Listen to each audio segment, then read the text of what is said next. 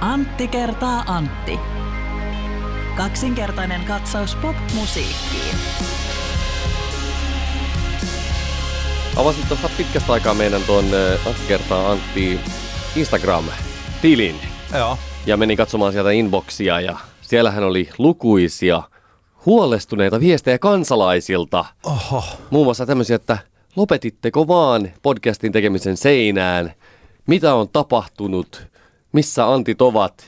Tunsin pienen piston sydämessäni siitä, että taukoa tässä on pidetty, mutta nyt voin ilmoittaa teille kaikki huolestuneet podcastimme ystävät, että nyt tämä on Antti kertaa Antti paluujakso. Suuri comeback spe- special 2023. Tämä on melkein sama kuin Elvis vuonna 68. Melkein sama, Ainoa- vähän sama tyyppi. Ku- Kummallakaan ei ole mitään kimaltavaa vaatetta päällä. Ei, siis mä olin just sanomassa, että ainoa ero on se, että me ei olla pukeuduttu koko nahka asuihin.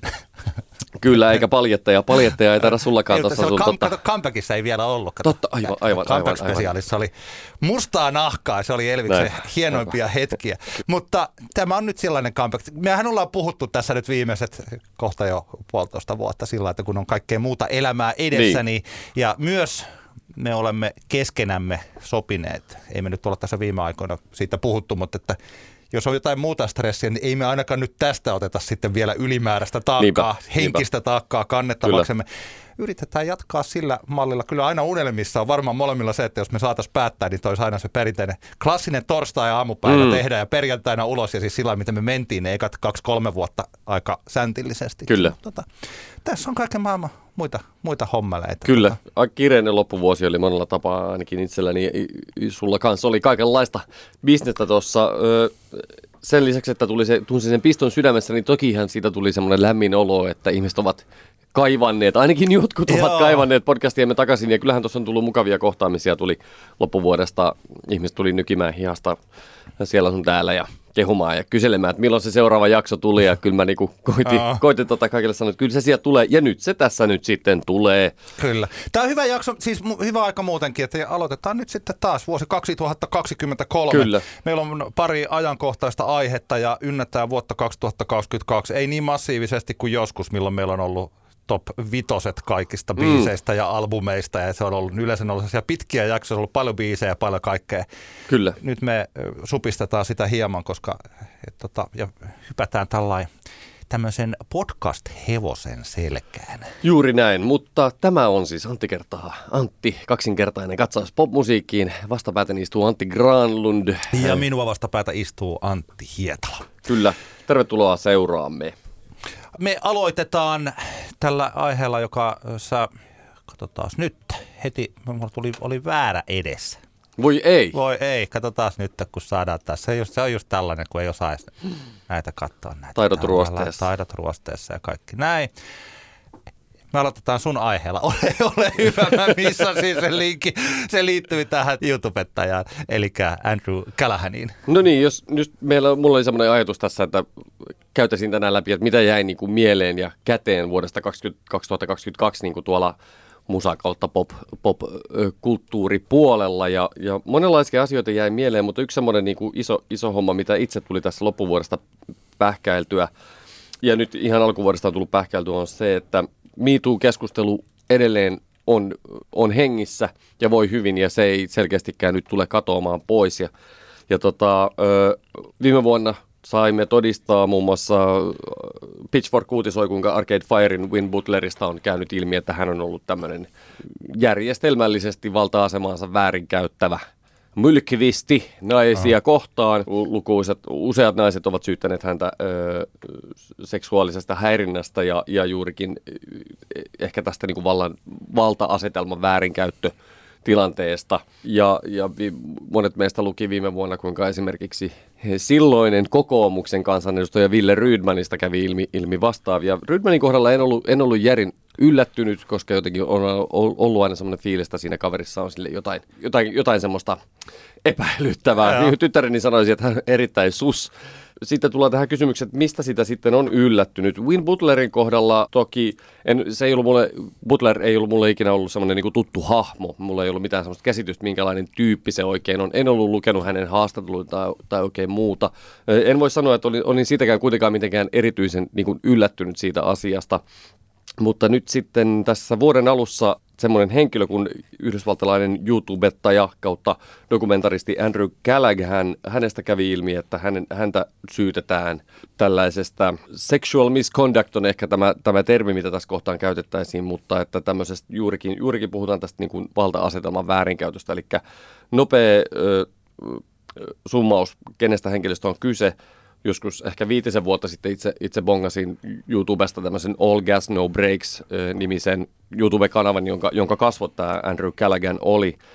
Kyseessä oli tämmöinen niin kuin kotikonstein, tämmöisiä Yhdysvaltojen tämmöisiä niin kuin pimeitä puolia dokumentoiva ja kaikkia vähän erikoisia puolia dokumentoiva ö, porukka, jotka teki tämmöisiä niin kuin lyhyitä doku- 20 minuutin dokumentteja tosi kiinnostavista aiheista, kaikenlaista niin kuin, ihmisten niin kuin, mielenkiintoisista musiikkitottumuksista, kaikenlaisiin niin kuin, päihteiden käyttöön ja muuhun. Vähän tämmöinen niin kuin, toi sanoin, että te, te, Louis, Louis Theroux, mutta Joo. silleen niin kuin, ö, 2000-luvulle tai semmoisella niin nuorekkaalla tatsilla ö, kaveri tämmöisessä tota, pikkusen liian isossa harmaassa puvussa naama peruslukemilla haastatteli mitä erikoisimpia tyyppejä jossain tota, Talladegan ö, niin kuin NASCAR-kisoissa tai sitten jossain muuta painiturnauksissa ja muuta. Niin paljon musiikkimaailmaa kanssa ö, dokumentoi muun muassa vaikka New Yorkin drill, drill-kulttuuria ja muuta. Ja tota, jossain kohtaa sitten hänen YouTube-kanavansa paisui aika isoksi. Vice Media osti tämän konseptin, mutta ilmeisesti sitten siitä yhteistyöstä ei seurannut mitään, josta johtuen sitten Callaghan joutui jatkamaan purkisopimuksensa Vicein kanssa ja joutui jatkamaan sitä vanhaa duuniansa uudella nimellä, joka oli sitten tämmöinen Channel 5-niminen YouTube-kanava ja, ja satoja tuhansia katsojia he, heidän aivan loistavilla videoillaan.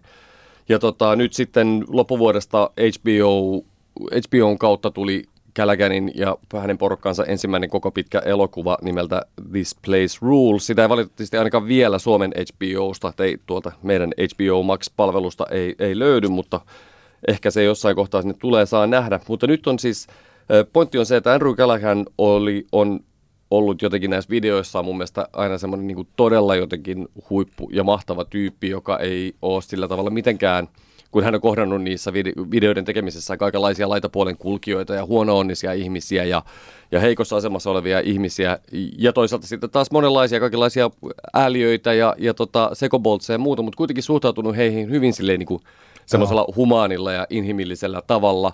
Sen sarjan pointti ei ollut mun mielestä mitenkään semmoinen lähtökohtaisesti, että naureskellaan niin kuin ääliöille. Niin, naureskellaan junteille, kouluttamattomille Kyllä. tyypeille, jotka ei tiedä paremmasta. Kyllä, Joo. Va- vaan ö, lähinnä dokumentoida sitä, kuinka niin kuin erilaisia ihmisiä niin kuin Yhdysvalloissakin esimerkiksi on, tai maa- Joo. maapallolla ylipäänsä.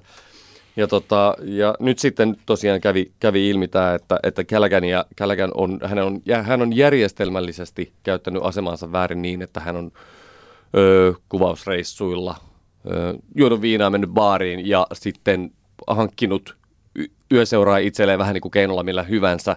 Hän ei ole missään kohtaa, häntä ei missään kohtaa niin kuin esimerkiksi tällä hetkellä niin kuin syytetä vaikkapa raiskauksesta tai, tai tällaisista, mutta...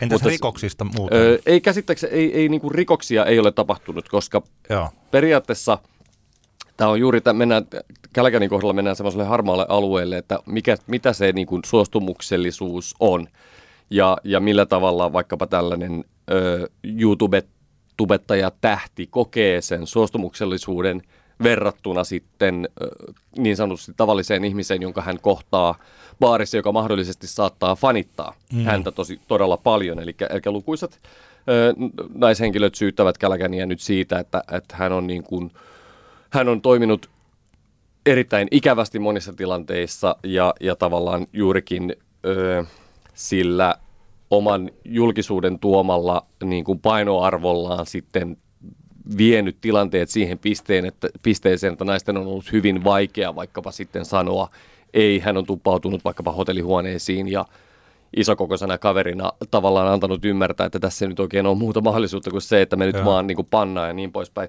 Mutta se, minkä takia mikä on mun mielestä semmoinen asia, mikä, mikä, tota, mikä, minkä takia tästä haluan nyt puhua, on se, että kun on seurannut tietenkin myös tätä keskustelua niin Rydmanin kuin vaikkapa äh, Win Butlerin kuin nyt sitten Andrew Callaganin kohdalla on se, että ne ihmiset, jotka vaikka puolustaa, puolustaa näitä kaikkia, ja niin kuin Rydmanin kohdallahan oli tämä rikostutkinta ja muuta, ja todettiin, että häntähän ei, niin kuin, häntähän kohtaan ei nosteta mitään syytettä.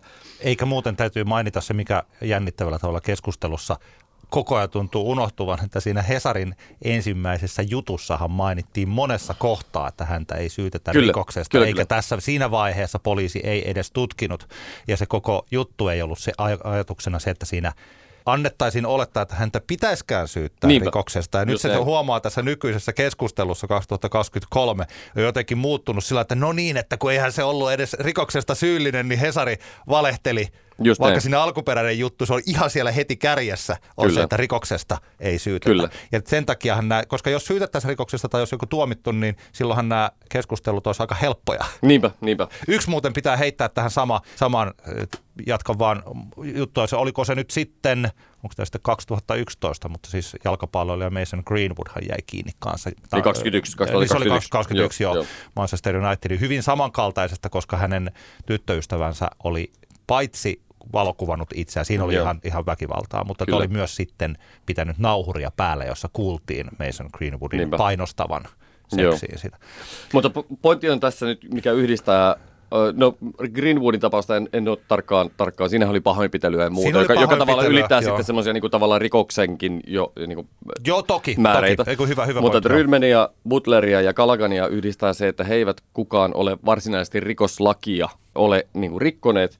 Mutta pointti onkin se, että siitä ei ole niin kuin tässä, näissä tilanteissa kyse. Nyt on, nyt on kyse siitä, että on tiety, tietyllä lailla semmoinen kulttuurillinen muutos tapahtunut siinä, että kuinka sallitaan minkälaista, tai että, että puututaanko tietynlaiseen toimintaan vai ei, varsinkin kun kyseessä on tämmöiset julkisuuden henkilöt, joilla on paljon vaikutusvaltaa, joilla on paljon näkyvyyttä, niin puututaanko siihen heidän niin kuin ääliömäiseen toimintaan vai ei. Ja näissä kaikissa kolmessa tapauksessa ö, tässä nämä naishenkilöt ovat puuttuneet ja täysin aiheesta, eikä ole kysekään siitä, että laitetaanko heitä vankilaan tai tuomitaanko heitä jostain rikoksesta, vaan kyse on siitä, että yksinkertaisesti enää, nyt ei enää tarvitse, niin kuin pitäisi tarvita, suvaita yhtään kenenkään tällaista toimintaa, mitä, niin kuin, mihinkä Callaghan, Butler ja Rydman ovat kaikki syyllistyneet. Ja tämä on mun mielestä se pointti, ja se unohtuu siinä, siinä niin kuin jälkikommentoinnissa. Ja on niin kuin turha, turha vedota niin kuin kenenkään esimerkiksi näiden kohdalla, että he, eiväthän he edes rikosta tehneet, vaan, vaan ehkä lähinnä juuri, juuri se, että, että nykyään täytyy viheltää, niin kuin, täytyy niin kuin sanoa ääneen, jos joku ihminen niin kuin todella käyttäytyy kusipäisesti, väärinkäyttää valta-asemaansa muihin, muihin ihmisiin nähden. Ja se on sitten sen ihmisen, niin kuin tässä tapauksessa Rydman, Callaghan ja Butler, heidän täytyy tavallaan niin kuin, heidän täytyy niin kuin ymmärtää se, että he ovat toimineet väärin ja sitten he kantavat sen vastuun. Sehän ei ole rikoisoikeudellinen vastuu, jos he eivät ole niin kuin, ö, rikkoneet lakia. Mutta heidän täytyy tavallaan sitten se, se niin kuin muu sosiaalinen öö, damage, heidän täytyy ottaa vastuu siitä, kantaa se vastuu siinä. Eli tämä on Ymmärtää niinku, ainakin, että täällä on olemassa. Ja siis seuraukset, tämähän, tämähän on mielenkiintoinen homma, että koska kun mä olen jotenkin tullut tällaiseen julkiseen työhön virallisesti vuonna 2005, mm, vai kaksi, niin 2005 radion töihin, niin mulle iskettiin silloin sellainen nivaska käteen, jossa oli tietynlaisia asioita.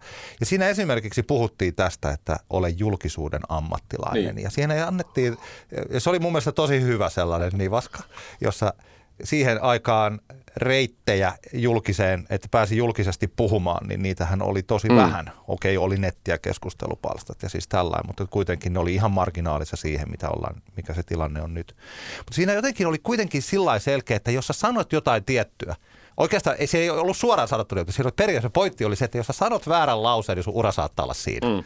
Niin mieti, mitä sä sanot. Niin. Ja että vapaa-ajalla se julkisuuden ammattilaisuus kuuluu, tapahtui juuri siihen, että siinä selitettiin, että jos sä menet tonne baariin ja sitten siellä sä tota, teet jotain, kun lyöt jotain tai haukut jonkun tai oot, toimit niin kuin ns. mulkusti, Mm, niin se saattaa seurata siihen, että sä et voi työ, työskennellä täällä. Et jos teet jotain haittaa tähän meidän imagolle, niin se voi olla, että sulta loppuu työt. Ja se oli jotenkin sillä ihan ilmiselvä. Niinpä. Ja nykyään tässä vaiheessa, kun äkkiä ollakin sellaisissa keskusteluissa, että tuolla tuntuu, että ne teot, että tuntuu siltä, kun perustellaan, että kun nykyään kun mitään ei saa sanoa ja mitään niin, niin. ei saa tehdä, niin päinvastoin.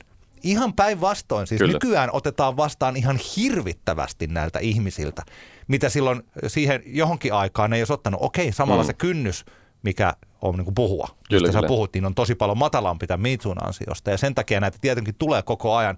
Mutta jotenkin tämä tällainen sätkitään vaikka koukkua jo kitusissa, niin. niin se on ihan erilaista nyt kuin mitä se on ollut silloin 17-18 vuotta sitten tai sitä, sitä aikaisemmin. Ja mun mielestä se unohtuu tosi useasti Kyllä. tässä. Ja mun mielestä erittäin havainnollistava esimerkki tästä koko hommasta ja tästä tilanteesta ja tästä muutoksesta on se, että nyt joulukuun lopussa kävi ilmi, että Aerosmith yhtyeen Steven Tyler, joka on minun suuria musiikillisia sankareitani elämässäni, Joo. niin, niin tota, nyt hänet on haastanut oikeuteen tällä hetkellä, onko 65-vuotias nainen, siitä, että Steven Tyler käytti häntä hyväkseen 70-luvun puolesvälissä, kun hän oli 16-vuotias. Joo. Ja, ja silloin asia on painettu villasella. Silloin siihen ei ole tavallaan niin kuin, kukaan voinut oikein niin kuin puuttua, koska silloin se tilanne oli, että se oli enemmänkin sääntö kuin poikkeus, että nämä classic rock sankarit niin. tavallaan tekivät aivan mitä he halusivat. Ja he eivät, missään kohtaan heitä ei silloin niin kuin tavallaan tota, laitettu ö, niin kuin vastuuseen niistä tekemistä, vaikka he, he, he tyyliin niin kuin tuhosivat elämiä. Ja, ja Steven Tylerilla tosiaan silloin ollut silloin tota, 16-vuotiaan tytön kanssa niin kuin suhde silloin. Ö, ja ja tota, nyt tässä kohtaan, koska on tämä muutos tapahtunut, niin tässä kohtaan luonnollisesti hänet voidaan niin kuin siitä asiasta voidaan puhua ääneen ja ehkä sitten jopa haastaa oikeutenkin tämmöisessä tilanteessa. Mutta kertoo niin mun mielestä vaan niin kuin kuvaavaa se, että, että nykyään ei enää voi tehdä näin. Silloin se oli täysin, niin lainausmerkeissä täysin ok kaikille. Ja, ja tota, mun on niin kuin vaikea nähdä, minkä takia tämä kehitys olisi millään tasolla huono asia. Ja sen takia Jaa. mun mielestä tämmöiset Wille Rydmanit, Win Butlerit ja Andrew Callaghanit, niin heidän on tavallaan aika turha valittaa siitä, millä tavalla heitä kohdellaan.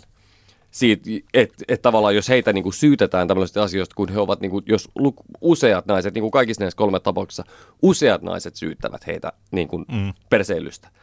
Silloin, silloin pitää vaan yksinkertaisesti ottaa hattu pois päästä ja, ja olla silleen, että niin, että nyt mä, nyt mä niin kuin otan, otan nämä iskut vastaan ja, ja katsotaan sitten, että mitä teen elämäni kanssa. Tällä hetkellä esimerkiksi Andrew Callaghanin ura, mitä, mitä tapahtuu, niin se on tällä hetkellä täysin auki. Sitä ei tiedä ollenkaan. Se, hänellä oli käsittääkseni niin kuin diiliä vaikka HBOn kanssa seuraavasta elokuvasta. Se on täysin auki, että aikooko HBO jatkaa yhteistyötä Callaghanin kanssa tai ei. Tavallaan niin kuin, jos HBO ei, ei jatka sitä, niin sehän on oikeastaan ihan, ihan niin kuin todennäköisesti ansaittua Callaghanille, että ei jatka, koska ehkä tämä on nyt sitten se hetki, milloin, milloin niin kuin häneltä tuli tämmöinen aika pitkä anteeksi pyytö video Instagramiin, hän julkaisi sen, jo, jossa hän monella tapaa niin kuin myönsi tekonsa ja, ja tota, oli niin kuin hyvin nöyrä siinä tilanteessa. Jonkun verta siirsi vastuuta sille, että hän on, hän on käyttänyt alkoholia todella paljon. Kyllähän me kaikki tiedetään, että alkoholihan niin kuin madaltaa, madaltaa niin kuin tota, tai siis ehkä vähän sitä arviointikykyä heikentää, että mikä on ok ja mikä ei, mutta sehän ei tietenkään millään tavalla niin kuin peruste tai, tai puolustus niin kuin Kälkänille tai hänen teoilleen, mutta että pointtina vaan juuri, mun mielestä tämä Steve Metallerin keissi vaan kertoo sen, että aikaisemmin tällaiset asiat meni läpi, nykyään ne ei mene läpi tai niiden ei pitäisi mennä läpi. Ja mitä useammin ihmiset puuttuvat, niin sanovat ääneen, vaikka Rydmanin, Butlerin ja Kälkänin tapauksessa kun he sanovat ääneen näistä, puhuvat ääneen näistä asioista. Se madaltaa entisestään sitä kynnystä siitä, että siihen, että niihin asioihin puututaan. Miley Cyrus julkaisi 13. tammikuuta uuden biisin Flowers ja hänen seuraava levynsä Endless Summer Vacation ilmestyy maaliskuun 10. päivä. Ja Flowers-kappale ja varsinkin sen video on herättänyt melkoista kuhinaa sosiaalisessa mediassa. Ja mä ajattelin, mä halusin puhua siitä sen takia, että se on markkinoinnillinen mestarinäyte siitä, miten se markkinointikampanja ja tämä populaarikulttuurinen teos, eli tässä tapauksessa yksittäinen popbiisi on oikeastaan sama asia ja sitten se iso osa siitä markkinoinnista ulkoistetaankin faneille ja muille ihmisille. Tässä on sellaista nykyajan kaupallista onnistumista mukana. Tämä on erittäin, erittäin mielenkiintoinen aihe mm-hmm. ja mun mielestä tällaista voisi joku yrittää sitten Suomessakin. Ensinnäkin, ootko kuunnellut Flowers-biisin tai biisiä monta kertaa? Taisin sen videon kertaalleen katsoa ja viisinkin ehkä kuuntelin kerran. Aivan ok tota, valtavirta disco styge. Sehän on sellainen vai, va, nyt tuli, mikä tuli, aivot oli muodostamassa sellaisen sanan kuin, että vaivaannuttava, vaikka mun piti sanoa, että voimaannuttava. No niin. Se ei missään tapauksessa vaivaannuta mua, se on voimaannuttava kappale. Minun korvaani tällainen modernin ajan I Will Survive. Okei. Okay. Diskobiisi totta kai, mutta kaikkihan muistaa tämmöinen Once upon a time, mm. know that I, I can survive. Tässä on hyvin paljon sitä samaa. Eli kertosäkeessä lauletaan I can buy myself flowers, write my name in the sand, talk to myself for hours, say things you don't understand.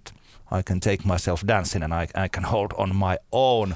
Tässä hauska viittaus tuohon Bruno Marsin biisiin. Mikä sen kappaleen nimi on se, missä tota, When I was your man, onko se se I should have bought you flowers, should have gave you all my hours, joka taas on sitten tällainen modernin ajan You were always on my mind, jossa surraa mm. sitä, että voi kun olisin äh, kohdellut sinua paremmin silloin, kun olit minun ja nyt kun et ole, niin, niin tällainen näin vastapari tuolle biisille. Mutta se, että mitä se biisi on tällainen pinnalta, niin se sitten taas ei ole ollenkaan niin mielenkiintoista kuin se, että mitä tapahtuu siinä pinnan alla. Mm. Koska niin kuin ne, jotka ovat seuranneet julkiselämää, niin kuin minä en ole. Mä, mun täytyy sanoa, että mä en tiennyt ollenkaan, että Miley Cyrus on ollut näyttelijä Liam Hemsworthin kanssa. Okei, okay, en mä Mutta he ovat olleet yhdessä. Liam Hemsworth on siis Hollywood-näyttelijä. Ja heillä on ollut ilmeisesti erittäin raastava ero ja tämän, tässä viitataan nyt tosi vahvasti sitten Liam Hemsworthiin. Okay. Ja ei sanotuksessa. Ja sehän tässä onkin se mielenkiintoinen. Eli easter eggit. Mitä on easter eggit? No semmoinen niin kuin yllättävä asia, joka on tarko- laitettu tarkoituksella johonkin piiloon, jotta sen voi löytää semmoinen ihminen, joka on riittävän kiinnostunut siitä – asiasta. Nimenomaan. Esim. lapseni pääsiäisenä, kun hän haluaa pääsiäismunia, niin sitten kun piilottaa niitä, niin hän kyllä löytää ne, jos hän, jos hän, hänen tekee mielisuklaata riittävän paljon. Joo, ja tällaiset easter eggit, ne ovat hirmuisen tyydyttävää sisältöä faneille. Mm. He löytävät sellaisia tiettyjä asioita. Tällaisia perinteisiä asioita. Mä en tiedä, mikä on sellainen ensimmäinen easter egg, mutta lasketaanko sitä easter eggistä. Jossa Alfred Hitchcockin elokuvissahan on aina se kohta, missä Alfred Hitchcock kävelee itse sen niin, niin kameran niin. ohitse. Ja sitten niitä etsitään sieltä, että missä tämä on se kohta. Ja sitten kaikki fanit tietävät näiden elokuvien täsmälliset paikat, että missä mm. ne on tällainen. No tämä on tämä biisi, mutta varsinkin sitten siinä biisin ympärillä olevat asiat ja se biisin musiikkivideo, niin se on täynnä näitä easter eggejä. Okay. Ja niitä on niin paljon, että tässä kun se julkaistiin 13. päivä, niin se, ne seuraavat päivät tuolla TikTokissa Twitterissä ja sosiaalisessa mediassa, niin siellä tuli hirveä määrä videoita. Se näkyi mun fiidissä koko ajan se video, Joo. koska niitä paljastettiin, niitä easter eggejä. Ensimmäinen asia oli se, että milloin se julkaistiin, tämä 13. päivä. Se tota, taitaa olla tämän Liam Hemsworthin syntymäpäivä. Että se on julkaistu siis sen hänen eksänsä synttäripäivän. Okay. Erobiisi eksän synttäripäivän. Siinä on yksi easter egg. Sitten tämä video on kuvattu, sehän on sellainen hieno joku huvila jossakin Amerikka, jossa etelässä mm. missä sitten siinä videollahan luonnollisesti, mikä on esteettisesti ja kaikki täydellistä, että siinä on vaan Miley Cyrus tanssii siellä ja jumppaa pienissä vaatteissa. Mm-hmm. Täällä tota, sitä ei tarvita nykyään kutsua jumppaamiseksi. Mun, nuor- mun nuoruudessa niistä kutsuttiin jumppaamiseksi. Kyllä. Ja ilmeisesti näin fanit väittävät, että mikä näistä asioista, mä en ole ihan varma, että onko, se, onko nämä kaikki asiat totta. Mm-hmm. mun mielestä se kuuluu siihen osaan siihen kampanjointiin, ne spekulaatiot. Niin kuin murhamysteeriä ratkotaan, niin siellä on hirveä määrä vääriä vihjeitä. Kyllä. Mutta ilmeisesti näin tuolla fanit ovat täysin varmoja, että tämä on sellainen huvila, jossa mm. Liam Wentworth on pettänyt Miley Ja ilmeisesti lukuisten naisten kanssa. Mm-hmm. Siinä on yksi easter egg. Sitten on olemassa tällainen joku Avengers, Avengersin toi ensi-ilta, tai, tai joku siis se sellainen, missä niin ollaan punaisella matolla, niin siinä Liam Hemsworth ja Miley Cyrus on kaksistaan. Ja siinä on tällainen kohtaus, siihen mäkin olin törmännyt jo kauan aikaa sitten, missä Miley Cyrus on niin kuin nuolaisee ikään kuin hänen miehensä, miestään sillä ja Sitten se mm. Liam Hemsworth selkeästi ei lähde siihen leikkiin mukaan, vaan se sanoo jotain vähän sillä tuhahtaa, että behave for once tai jotain mm. sillä että käyttäydy nyt kerrankin. Ja fanien mielestä nyt tässä videossa, niin Miley Cyruksella on toi sama puku päällä, mikä Liam Aha. Hemsworthilla oli. Siis Liam Hemsworthin musta, musta puvun takkia tällä, niin se on siinä päällä. Siinä on yksi easter egg. Ja sitten tämä, mistä nyt en tiedä lainkaan, että pitääkö tämä paikkaansa, mutta totta lienee se, että yksi aikamme valovoimaisimmista näyttelijöistä, eli Jennifer Lawrence, niin Jennifer Lawrence ja Liam Hemsworth, he ovat olleet yhdessä ja ovatko he ovat jopa suudelleet joissain tuolla ja olleet sillä Mä en tiedä, että mikä heidän suhteensa taso on, kuinka kauan he ovat tunteneet ja siis tällä lailla. Mutta siis on erittäin tällainen kuuluisa Jennifer Lawrencen asu, joka on kultainen. Joo. Ja tässä videossa niin Miley Cyrushan kävelee kultaisessa puvussa sinne paikkaan, missä Liam Hemsworth on tarinan mukaan pettänyt häntä lukuisten ihmisten kanssa. Hmm. Eli tässä fanit laskevat yksi plus yksi Jennifer Lawrence, Liam Hemsworth, pettäjä Mansioni. Kyllä. Ja tällä Siis tota, mä en tiedä, onko näitä enemmän näitä juttuja siinä, mutta tota, koko, kokonaisuutena tämä, eh, tota, tämä paketti on sellainen hauska, mä kutsuin joskus tällaisen puuhakirjaksi, mm. siis sillä että, että sitä on hauska lähteä sitten fanien selvittämään, että mitä tässä puhutaan. Ja samaan aikaan sitten siihen liittyy tietysti nämä tanssit ja systeemit ja sellaiset, juuri se mm. voimaannuttaminen, missä tuolla tosi paljon on niitä videoita, missä niin kuin I Will Survive, että se on Kaija K. Korkkari kattoo ja siis Kyllä. Niin, niin edelleen. Tämä on mun mielestä siis tosiaan tällainen easter egg autofiktio poppia. Kyllä. Ja tota, se vaatii tiettyjä asioita. Että tota, jos mä vaikka tekisin tämmöisen easter egg auto fiktio pop biisin, niin siinä olisi sellainen ongelma, että mulla on sen verran vähän faneja, että ne ei lähtisi välttämättä selvittämään näitä. Eikä sun puoliso ehkä saattaisi alkaa selvittää. Ei, no hän, hän viimeisenä, hän tietää jo kaikki. Mutta siis tällä tavalla, kun musta, siis tässä vaiheessa toi se sellainen autofiktiivinen, tunnustuksellinen pop-iskelmä alkaa olla valta, suomalaisessa valtavirrassa niin pasee. Siitä voidaan mm. puhua nyt, kun mennään kohta siihen seuraavaan, mitä jäi käteen vuodesta 2022. Mutta että jos sitä haluaisi jollakin tavalla pumpata tai viedä eteenpäin sitä, miten kirjoitetaan omista kokemuksista koskettavaa poplyriikkaa ja jotenkin yritetään vielä boostata sitä, mm. niin tämän tyylinen markkinointi ja tämän tyylinen tapa, kun sanottu, kun sen biisin ottaa yksistään er, irti tästä, niin se on voimaannuttava diskobiisi. Kyllä. Mutta sitten kun tämä kaikki tulee siihen ympärille, niin äkkiä siitä muodostuukin spektaakkeli. Ja mä, Kyllä. mun mielestä on tosi hieno. Niin, eri juttu on tietenkin se, että, että harva ehkä haluaa viedä sen oma, oma niin kuin henkilökohtaisen privaattielämänsä tavallaan niin tuollaiselle tasolle sitten toki tässä niin kuin, tämähän on sinänsä, on samaa mieltä, tähän on aivan nerokas, nerokas tapa, jos niin kuin Maili on halunnut niin kuin, tota, antaa takaisin Liamille niin sanotusti, niin tämähän on niin kuin mitä herkullisin tapa niin tehdä. Että toki ehkä, ehkä se ongelma on just se, että harva, harvalla, tota, harvalla on välttämättä halua lähteä viemään niin kuin näin Freimille niin kuin sitä omaa tarinaansa. Mä en tiedä, onko se kuullut tätä Shakiran uutta biisiä? Mä, mä en tiedä, mikä se kappale nimi, se ainakin löytyy YouTubesta tämmöinen Shakira BZRP Music Sessions 53, jossa Shakira esittää uuden kappaleensa, jossa hän niin kuin laulaa täysin suoraan ex-miehelleen Gerard Piqueelle. Joo, mä en ole itse kuullut sitä biisiä, Joo. mutta mä oon nähnyt sen Pikeen äh, reaktiossa. Joo. Koska tota, siinähän tavallaan niin kuin, Shakirahan ei jätä mitään easter eggejä tässä, että se lähinnä aika suoraan. Mun mielestä tämä oli, tää, tää oli, niin kuin, tää on todella tai siis aihehan on synkkä, koska Pikehän oli ilmeisesti kans aika, aika silleen niin kuin mulkvisti Shakiran suuntaan, mutta tässä niin kuin Shakira t- tavallaan antaa semmoisen todellisen täyslaidallisen niin kuin hevosen tai niin kuin tota, jotain, jonkun maatilaeläimen ulostetta kaataa Pikeen päälle.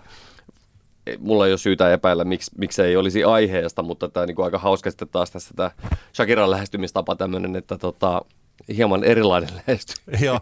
niin kuin kulma tähän tota noin, niin, siihen, että, että tota, annetaan samalla mitalla takaisin. Se täytyy siis tässä se juttu oli se, mihin mä viittasin, oli se, että siinä Shakiran biisissä lauletaan tällä, että you traded a Ferrari for a Twingo, you traded a Rolex for a Casio. Mm. Ja sitten Gerald Piquet tuli harkkoihin twing, ajamalla Twingoa Joo. sillä, että sillä oli Casio kädessä. Kyllä, kyllä. Ja tämä oli se, se juttu, että tota, onhan omalla tavalla siis tämän tyylisiä kommentteja musiikissa joillekin tota, eksille tai tällaiset. Mm. Niitähän nyt on jonkun verran tässä, että, että tämähän ei ole sillä missään tapauksessa se asia ei ole, ei ole uutta. Niinpä. Että toi, tota, juuri tuli, tuli mieleen tuossa, kuuntelin John Lennonia joskus joulu, joulun välipäivinä, niin toi How Do You Sleep, joka on sellainen tykittely Paul McCartneylle, niin, Niinpä. tota, niin siellä on vähän samanlaista, olkoonkin, että mun mielestä varsinkin nykyaika tuntuu siltä, että se Lennon vaikuttaa vähän semmoiselta niin kuin, en mä tiedä. Mun mielestä siinä, silloin kun mä eka kertaa kuulin sen biisin, niin mä ajattelin, että McCartney on tässä nyt, että siitä saa makka. Mm. Ja nykyään kun kuuntelee sitä, niin tuntuu vaan, että tuossa tuolla epävarma lennon tota, tykittelee vanhalle kaverille. Mutta tota, Mutta kyllä siis mulla tulee No. heti mieleen Fleetwood Mac tietenkin, josta on ehkä aikaisemminkin juu, juu, meidän, juu, juu, meidän tota, podcastissa puhunut, niin tämä Buckingham Nicks era, era Fleetwood Mac, niin sehän on täynnä tämmöisiä niin kuin Easter Eggin kaltaisia asioita. Sieltä voi tulkita teksteistä, milloin kukekin laulaa kenelle, kun heillähän oli tämmöinen niin kuin, äh, tilanne, että bändin sisällä oli paljon keskinäisiä suhteita ja eroja sitten, ja, ja sitten laulettiin aika suoraankin, siellä lauletaan monissa biiseissä, vaikkapa Stevie Nicks on kirjoittanut Lindsey Buckinghamille ja toisinpäin, ja sitten toisaalta ö, yksi lempibiiseistä, niin ö, Sara, joka taas sitten liittyy, yksi tulkintatapa siihen biisiin on se, että se liittyy hyvin vahvasti Stevie Nicksin ja, ja Mick Fleetwoodin väliseen niin kuin suhteeseen. joo. Ja että sieltä, sieltä on paljon näitä, näitä easter eggejä löydettävissä, jos, jos niin haluaa. Mutta onko, onko siis, onko tota, onko Miley Cyrus itse suoraan kommentoinut tätä asiaa? Mä en, mun mielestäni ei. Ja mun, jos Joo. mä ajattelin, mä en ole nyt hoida Saaruksen markkinointia, mutta että mun mielestä paras olisi, että hän ei kommentoi Niinpä, sitä. juuri- juuri näin, Että koska joo. se menee omalla tavallaan pilalle, Kyllä, se kyllä. juttu. Ja tässä, että ja kuinka hienosti tässä pelataan, kun se on piilossa. Mm. Et nyt tulee mieleen juuri siis tällaisia, että näitä, että yksi tämmöinen peak pointti tällaisessa, missä jäsenet kommentoivat toisilleen on Libertinesin Can't Stand, Stand Me Now, että hän siinä vaiheessa, kun se bändi oli hajoamassa mm. ja Pete Doherty ja Carl Barat olivat jo sillä että se suurin piirtein lavalla rupesivat niin kuin mättään turpaan mm. toisiaan, että se oli täysin mahdotonta siinä vaiheessa, että se yhtye jatkaa, eikä se kauan jatkanutkaan. Niin hän tekivät sen biisin Can't Stand Me Now niin, että Carl Barat aloittaa sen ensimmäisen säkeistön, Joo. jossa se haukkuu Pete Doherty. Ja Pete Doherty jatkaa sillä, että no, you got it the wrong way around. You shut me Niin, up and blame it on Kyllä, the brown kyllä. corner. The boy kick out the world. The world kick back, back a lot fucking harder. Ja sitten se laulaa, can't stand me now, can't stand me. Jos haluaisit yrittää, niin et vois if you wanna try, there's no worse you can do. Siis sellaisia, että se on aika hauska, mutta se ei ole ihan, ehkä ihan sama, koska se on niin siinä esillä. Niin, niin, niin. Kun taas tässä Miley Cyruksen tapauksessa, niin nämä jutut on siellä sen ympärillä, sen biisin Kyllä, kyllä. ympärillä tiputeltu sinne sillain löydettäviksi. Kyllä. Mutta odot, tässä pitäisi nyt odotella jotain suomalaista vastinetta tällaiselle. Niin. Ei lähdetä ehkä tässä kohtaa arvuuttelemaan, kuka sen tekee ja kenelle. Kuka ero, kellä, kuka pettää ketä ensin No niinpä. ja mistä seuraavaksi tulee sitten jotain tällaista näin sanoa. Kyllä. Vuosi 2022 on takana, vuosi 2023 on meneillään tai edessämme. Me otetaan jonkinlainen yleiskatsaus Mm. ja myös tällainen parhaat biisit ja parhaat albumit yksi kutakin meidän molempien mielestä nyt tähän. Kaikenlaista ihanaa musiikkiahan tuossa tuli, tuli ja mä, mä itse tota sain nyt, nyt itse asiassa eilen sain viimeisteltyä, mä oon aina halunnut ihan vaan niinku tavallaan omiin, omiin tota noin, niin, arkistoihin niin sanotusti tehtyä tämmöisen niinku parhaat biisit listan. Mä sain eilen viimeisteltyä mun 2022 listan. Voin linkata sen, se on, se on, mä oon sen Tidalin tehnyt, kun sitä nykyään, nykyään käytän, niin voin vaikka linkata sen oman listani sitten tonne meidän, meidän sosiaaliseen mediaan jossain kohtaan, jos, jos ihmisiä kiinnostaisi kuulla, mutta tota, Mennäänkö me näihin vuoden biiseihin ja levyihin? Mä, mä ajattelin, että mulla olisi muutama siis sana tästä, että niin kuin vuosi 2022, mitä jäi käteen Joo, yleisesti, aina- aina tulla, yleisesti aina tulla. ottaen. Koska nyt tässä vaiheessa, saanko mä sen sanoa, nyt kun kaikki päätökset on tehty, niin kyllä mä nyt varmaan sen voisin. Sitähän ei ikinä saa sanoa silloin, kun on teostoraadissa. Mutta mä olin Joo. silloin yhden kauden, nyt mä olin toisen kauden, niin nyt minun hommani Teostoraadissa on täytetty ja nyt minuun ei enää voi vaikuttaa. Kyllä. Ei siis pystynyt vaikuttamaan silloinkaan, mutta niin. silloin ei, ei niin tiennyt sitä, että mä olin. No tästä syystä, että mä olen myös kuunnellut hirvittävä, aika iso osa mun ajastani on kulunut siinä, että mä olen kuunnellut ihan muuta kuin tällaista popmusiikkia. Siinä mielessä myös esimerkiksi ulkomainen uudempi musiikki, tämä tota, indiehkö musiikki, niin se on jäänyt mun kuuntelussani ihan tosi minimiin. Joo. Ihan siis super, super, super minimiin. Mutta että samalla eh, minä olen ollut tässä raadissa enemmän ehkä semmoisena, kun se, siellä on monipuolinen raati aina. Joo. Siellä on eri osaajia. Ja mä olen, mun eh, roolini on ollut sitten ehkä juuri tämä tällainen kotimainen uusi innovatiivinen pop rock indie altsu musiikki. Ja kun mehän ollaan tässä valitettu jo vaikka kuinka kauan, ainakin minä olen valittanut mm. jo vaikka kuinka kauan siitä, kuinka valtavirta pysähtyi. Ja okei, valtavirtaa on... Äh, suomalainen valtavirtamusiikki. Suomalainen valtavirtamusiikki pysähtyi jossakin vaiheessa. Tai se niin kuin pysäytettiin. Sitä on yritetty pitää paikallaan niin, mm. että vuoden 2020 tai 2021 hitit on kuulostanut ihan samalta kuin 2011-2012.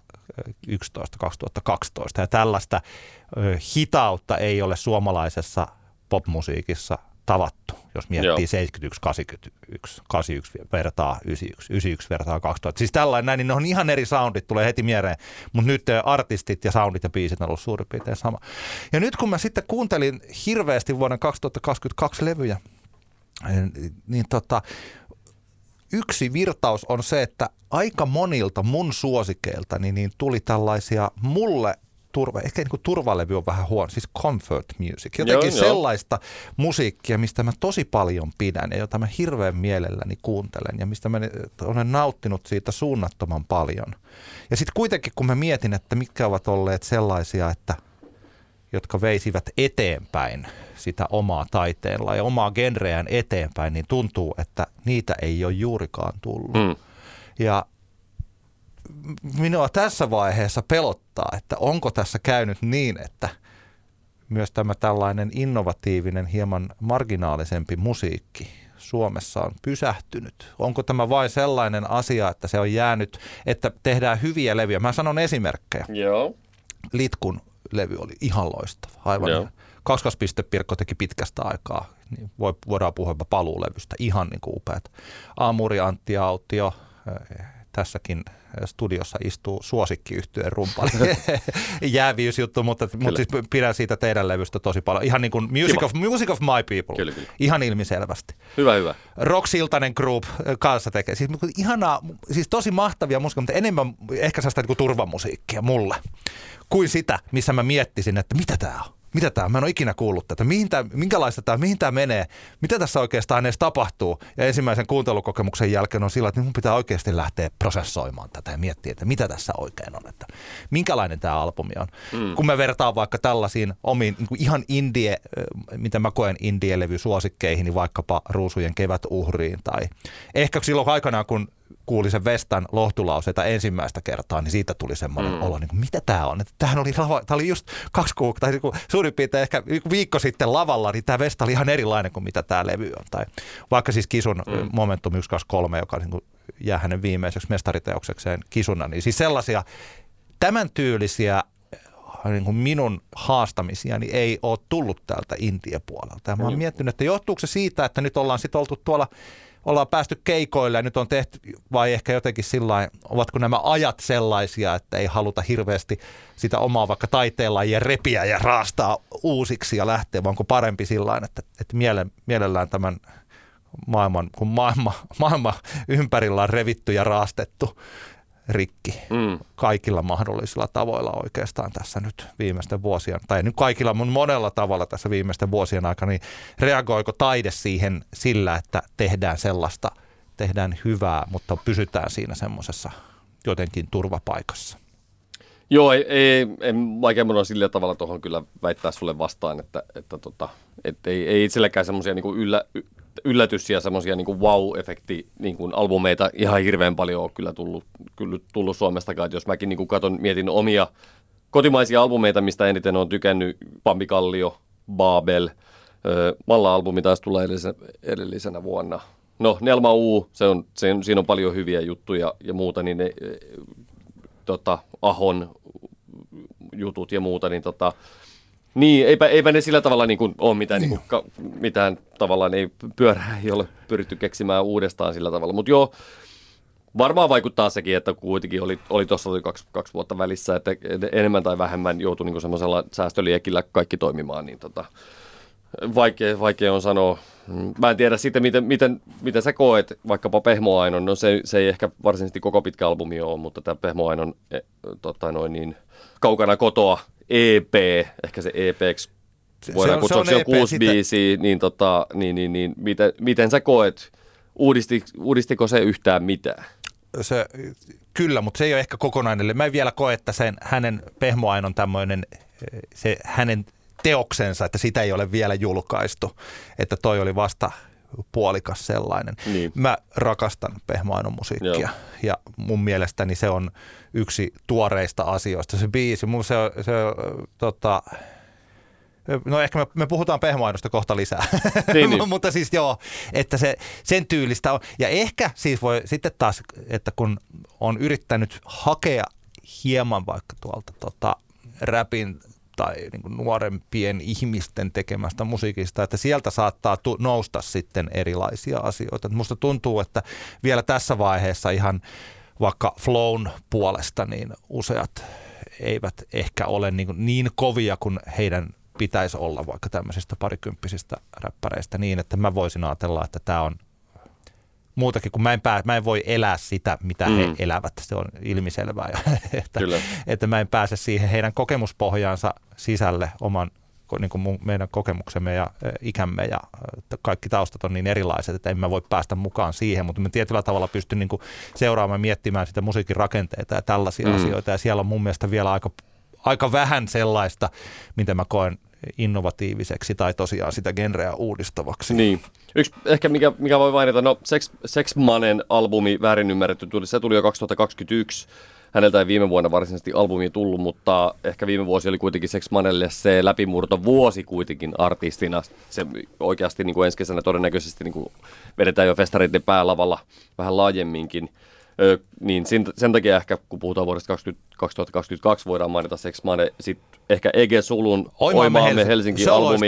Se on Mun hyvä. mielestä ehkä, mä, mä juuri näin Sex Manen keikan Tampereen klubilla ja, ja tota, ei siitä keikasta sen enempää, mutta että kyllähän siinä oli vahvasti aistittavissa, että tässä on nyt tavallaan semmoinen uuden tyyppinen genre suomalaisessa musa-maailmassa semmoinen tavallaan niin kuin bileräppi, öö, tietynlainen semmoinen bileräpin uusi, uusi aalto. Ja mä meinaan Jaa. sitä, että kuitenkin paljon, paljon biisejä, joissa BPM on, on tuolla niin kuin tavallaan 120 päällä, ettei pelkästään tehdä niin, kuin niin sanotusti hip-hop hip-hop tota, biitteihin sitä, sitä juttua tai muuta, vaan että, että tavallaan ehkä se soihtu, minkä JVG sytytti jossain määrin, niin sitä on nyt koppaamassa, koska JVG tuntuu vähän, että JVG on ehkä semmoisen vaipumassa semmoiseen tietynlaiseen suomalaisen perinteisen valtavirtamusiikin semmoiseen niin kuin harmaaseen laariin jossain mulla on, määrin. Mulla on, mulla, on täydellinen, mulla on täydellinen sitaatti heiltä itseltään, Joo. koska mun mielestä sanoivat ensinnäkin, tiet,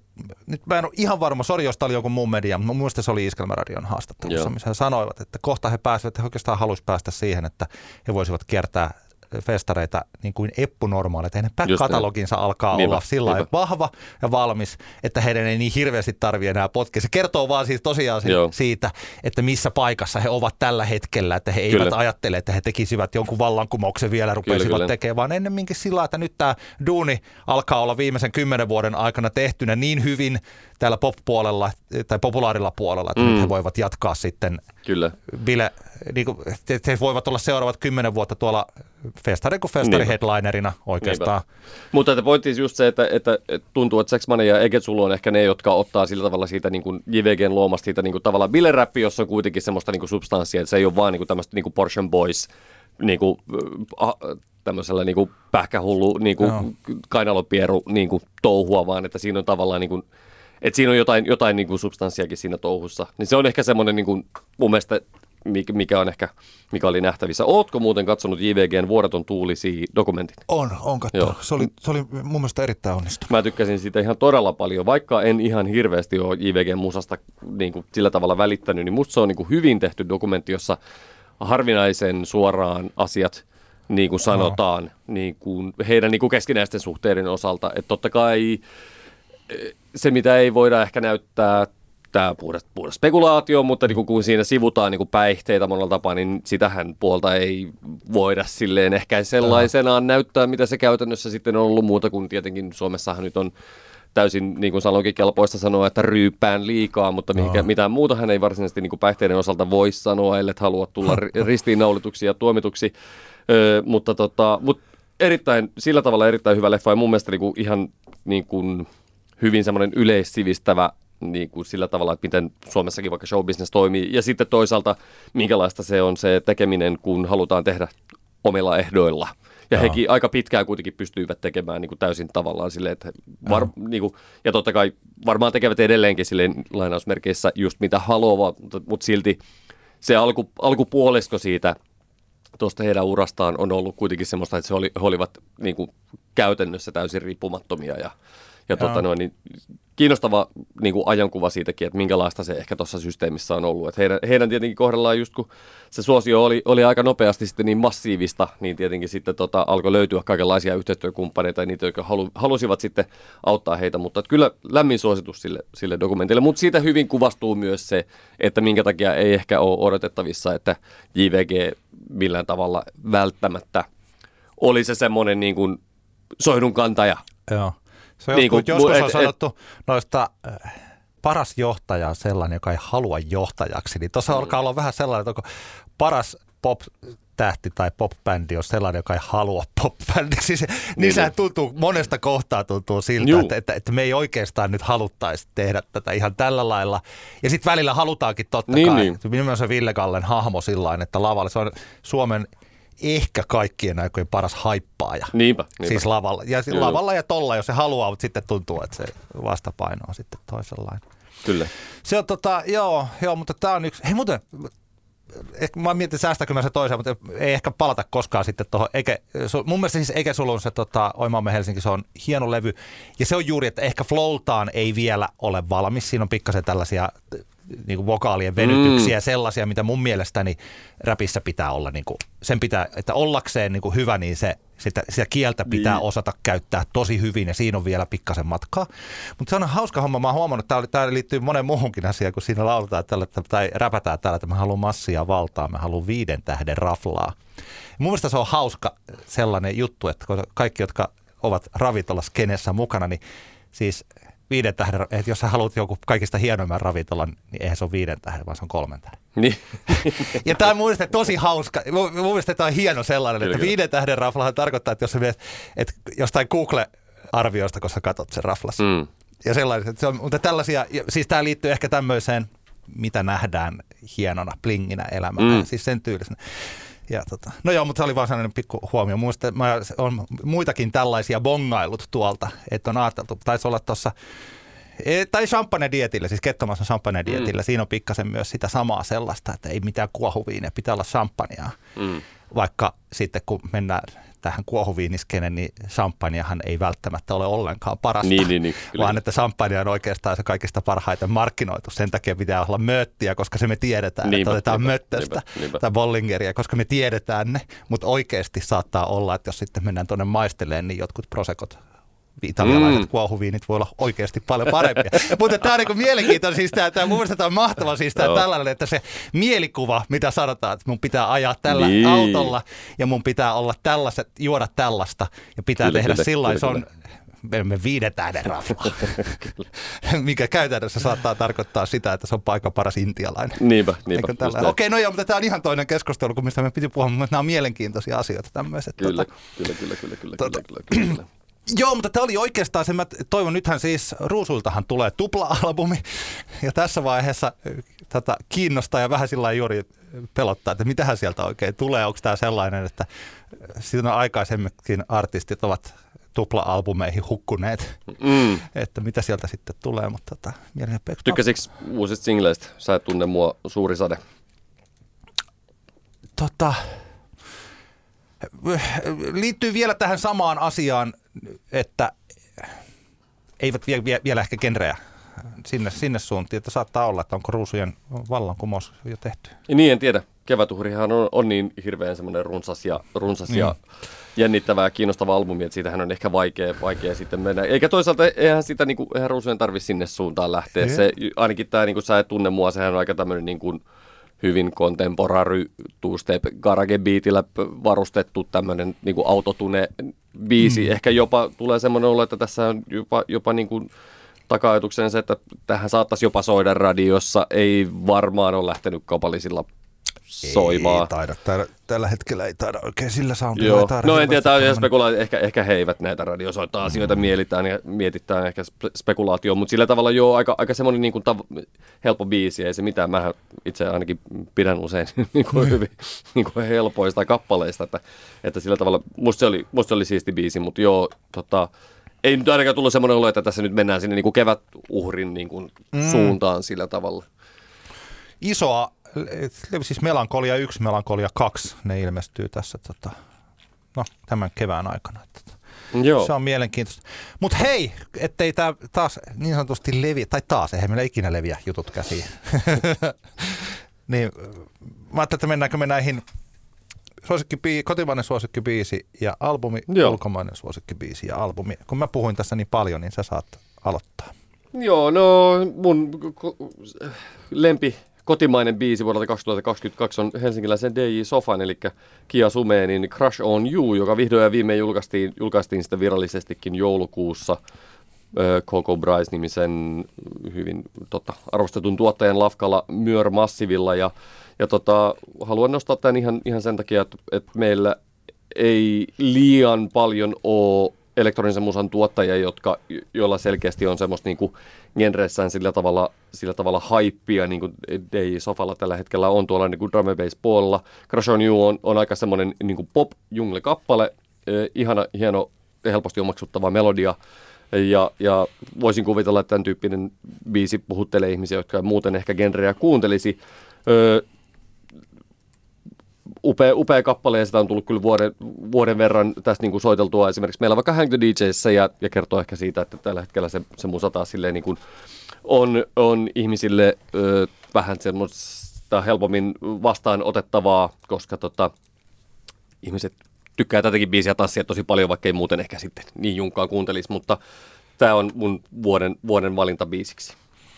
Minun vuoden biisi ei liene yllätys, se on Pehmo Ainon halun takas mun perhoset. Mun mielestä se on tästä suomalaisesta popmusiikista. Sitä varmaan, vaikka se ei hirveästi ole radiossa sit kuitenkaan soinut, mutta siis sanotaan, että sellaiseksi biisiksi ja sellaisen artistin biisiksi, niin se, että sitä on kuitenkin ihan kokeiltiin kaupallisella puolella. Okei. Okay ja, tota, ja sitten tietysti Yleäks on sitä soittanut siis sillain, niin se on, se on aika hieno suoritus kaikkinensa siis täältä, mm. mutta että mun mielestäni se biisi on ihan omassa luokassaan sillä, että jos ajatellaan suomalaista valtavirtapoppia. Mun mielestä se on enemmän kuitenkin valtavirtapoppia kuin indietä. Ja siis, mutta samalla kuin se, että miten se on tehty, niin siitä kuuluu niin hienosti se, että se on tehty ajatellen, että siitä ei tule sellaista hittiä, mitä sitten niin, niin. tulee, niin. joka on striimannut miljoonia, Kyllä. joka on siis tällainen näin. Eikö se niin kuin yhtään lähtenyt radiossa sitten?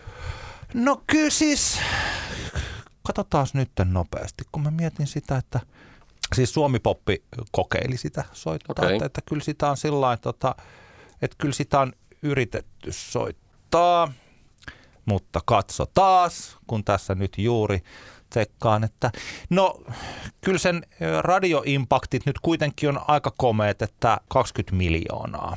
Okay. Eli että se impakti oli siis se, että kun sitä soitetaan niin vaikkapa radiokanavalla, niin se saatetaan kuulla 10 000 ihmistä on mm. sillä hetkellä tutkimusten mukaan kuulolla, niin sillä lailla impaktit lasketaan. Jotta laitetaan kontekstiin, niin mikä on jonkun ison radiobiisin impakti? No voi olla vaikka 200 miljoonaa niin, niin, niin, aivan, 200, aivan, mutta se on jo paljon. Mun mielestä 20 miljoonaa hyvin, että Yle X on soittanut sitä paljon. Yle X soitti sitä peräti 400 kertaa 17 miljoonan impakteilla. Mm sitten tämä Top 51, joka on siis Power Median hitti, Joo. hittiradio, se on soittanut sitä ja Radio Suomi Pop on soittanut sitä.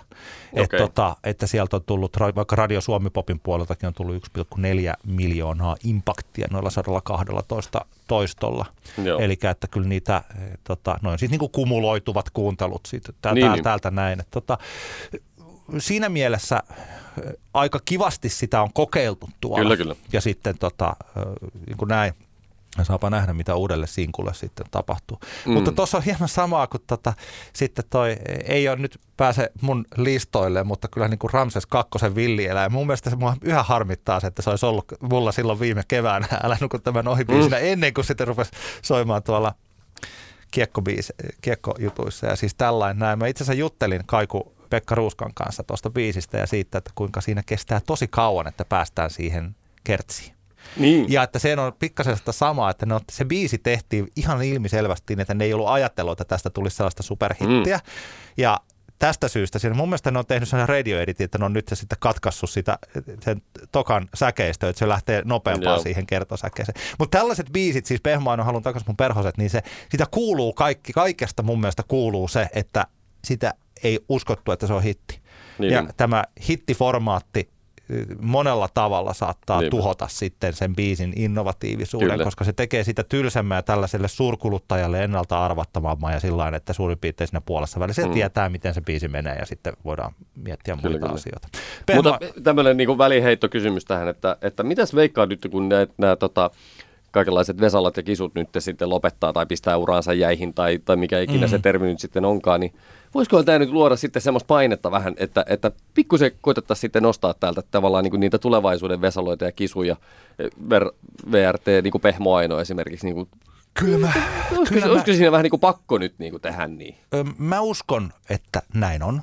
Siis Joo. uskon, että on painetta ja voidaan puhua, e, otetaan vaikka ensi kerralla liittyen, vaikka sitten kohtahan tuossa on Emma Gaalakin on jo ihan niin. kulman takana, niin voidaan siitäkin aiheesta puhua, että, että kyllä, siis valtavirta eh, kanavien, niin radion kuin TV, niin heidän tarpeen, siis se- sellainen, jos, jos mä luulen, että siellä koetaan huolta siitä, että meiltä loppuu artistit. Ei, mutta oikeasti, jos tuosta lähtee nyt niin kuin Kisu, Vesala ja Tuisku niin kuin kuviosta pois, Joo. ne on ollut aika iso osa meidän niin kuin, tavallaan tätä niin kuin, innostavaa äh, valtavirtapoppia. Mä, Niin on. mä, mä niin kuin meinaan sanoa niin kuin innostavalla meinaan sitä, että ne ei ole niin, kuin, niin sanottua iskelmäjollotusta, vaan että ne on tommosia mm. niin kuin artisteja, joilla on niin kuin, tommoista, niin kuin, piirteitä ideoita Niin, tai ollut. sanotaan, että he ovat pystyneet sovittamaan mukavasti ne iskelmälliset biisit Juu, osaksi näin, sitä just omaa just repertuaariinsa. just. Kyllä, kyllä. Ja tota, joo, mä luulen, että hyvinkin pitää. Ja sitten tällaista vaikka Kettomassa tuntuu, että hän on siellä striimien ja omien niin keikkojen puolella, hän alkaa olla niin iso, Mm. että tämäkin on nyt ihan kokonaan sitten uusi keskustelun aihe. Siis, että mä koen, että Kettomassa saattaa olla se ensimmäinen kotimainen artisti, joka jossain vaiheessa vetäsee Olympiastadionin täyteen ilman perinteisten valtavirtamedioiden apua. Se voi olla Tämä on niinku, ja se, hyvä- tulee hyvä olemaan haku. vede, se tulee olemaan vedenjakaja suomalaisessa ihan hyvä, musiikkibisneksessä. ihan hyvä haku, joo. Voi- En, Niin en lähde väittämään vastaan tässä kohtaa. Ja mä luulen, että Kettomasa saattaa olla myös sellainen, että hän ei halua tällä hetkellä, että miksi Kettomasa menisi johonkin meidän lauluun tai Niin, niin. menisi vain elämään. Tai Niinpä, siis tällainen, niinpä. tämä on ihan, niin kuin, että miksi hän teki Just sitä. näin, just näin. Joo, mutta tämä on, tämä on vähän eri, eri keskustelu. Palataan takaisin, takaisin tähän, tota, koska Joo. huomaa muuten, että täytyy saada huomaa, että me ei ole pitkään aikaa puhuttu, kun niin hirveästi aiheita, että Näinpä. haluaisi tässä keskustella. Näinpä, näinpä. Voitaisiin keskustella kokonainen jakso vaikka tästä Kettomasa-keisistä. Okei. Kyllä. Ö, Vuoden kotimainen albumi mulla on Pampikallio Pampikallio. Ö, kehuttu sitä meidän podcastissa paljon aikaisemminkin. Olin katsoa tuosta Diina Ögonia, loistavaa ruotsalaisbändiä nyt tammikuun alussa vasta avatulla tavara-asemalla. Me käykää ihmiset tavara-asemalla, upea uusi Venua Tampereella. Menkää myös katsomaan Diina Ögon Helsingin korjaamolle 17.3. upea bändi.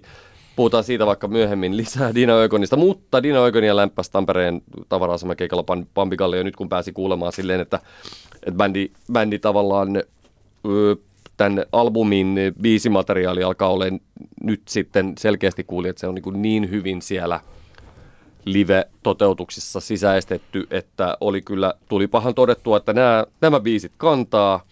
Ja se on poikkeuksellisen hieno ö, albumi bändiltä, jolla on hyvin selkeä visio omasta tekemisestään ja luottaa omiin vahvuuksiinsa ja kaikin puolin niin kuin, loistavaa toimintaa. Vaikuttajat kuuluu, kuuluu niin kuin, tosi vahvasti.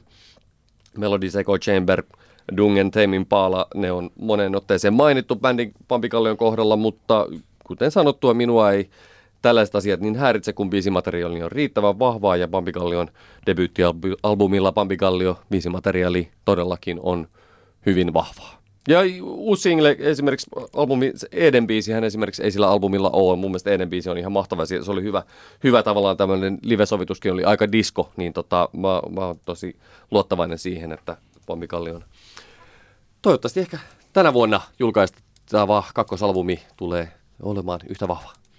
Minun kotimainen albumi on levy, joka tuntuu, että se nyt meni sitten kaikilta ohi ihan täysin. Niin ohi, että siitä ei oikein hirveästi kirjoitettu, eikä mekään siitä puhuttu silloin, kun se ilmestyi viime keväänä, niin en minäkään sitä huomannut. Ja sitten onneksi, onneksi Lost in Musicissa telakalla näin Elia Lombardinin ja sen keikan jälkeen olen kuunnellut hänen tätä In Death and the Hunger for a Thousand Lives-albumia.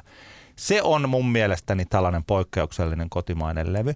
Mä olen tästä keskustellut nyt tosi paljon tota, erinäisten ihmisten kanssa ja varsinkin siis sillä että Mä ymmärrän tällaisen, että kun tämä on, Elia Lombardini on viulisti, koulutettu viulisti. Hän on sitten kuitenkin ollut täällä, risteillyt täällä Indie-puolella erittäin paljon. Ja siis, että hänellä on sillä että kun mä kuuntelen tätä nyt tällaisen Indiepään ja popfanin näkökulmasta, niin mulle tämä on poplevy.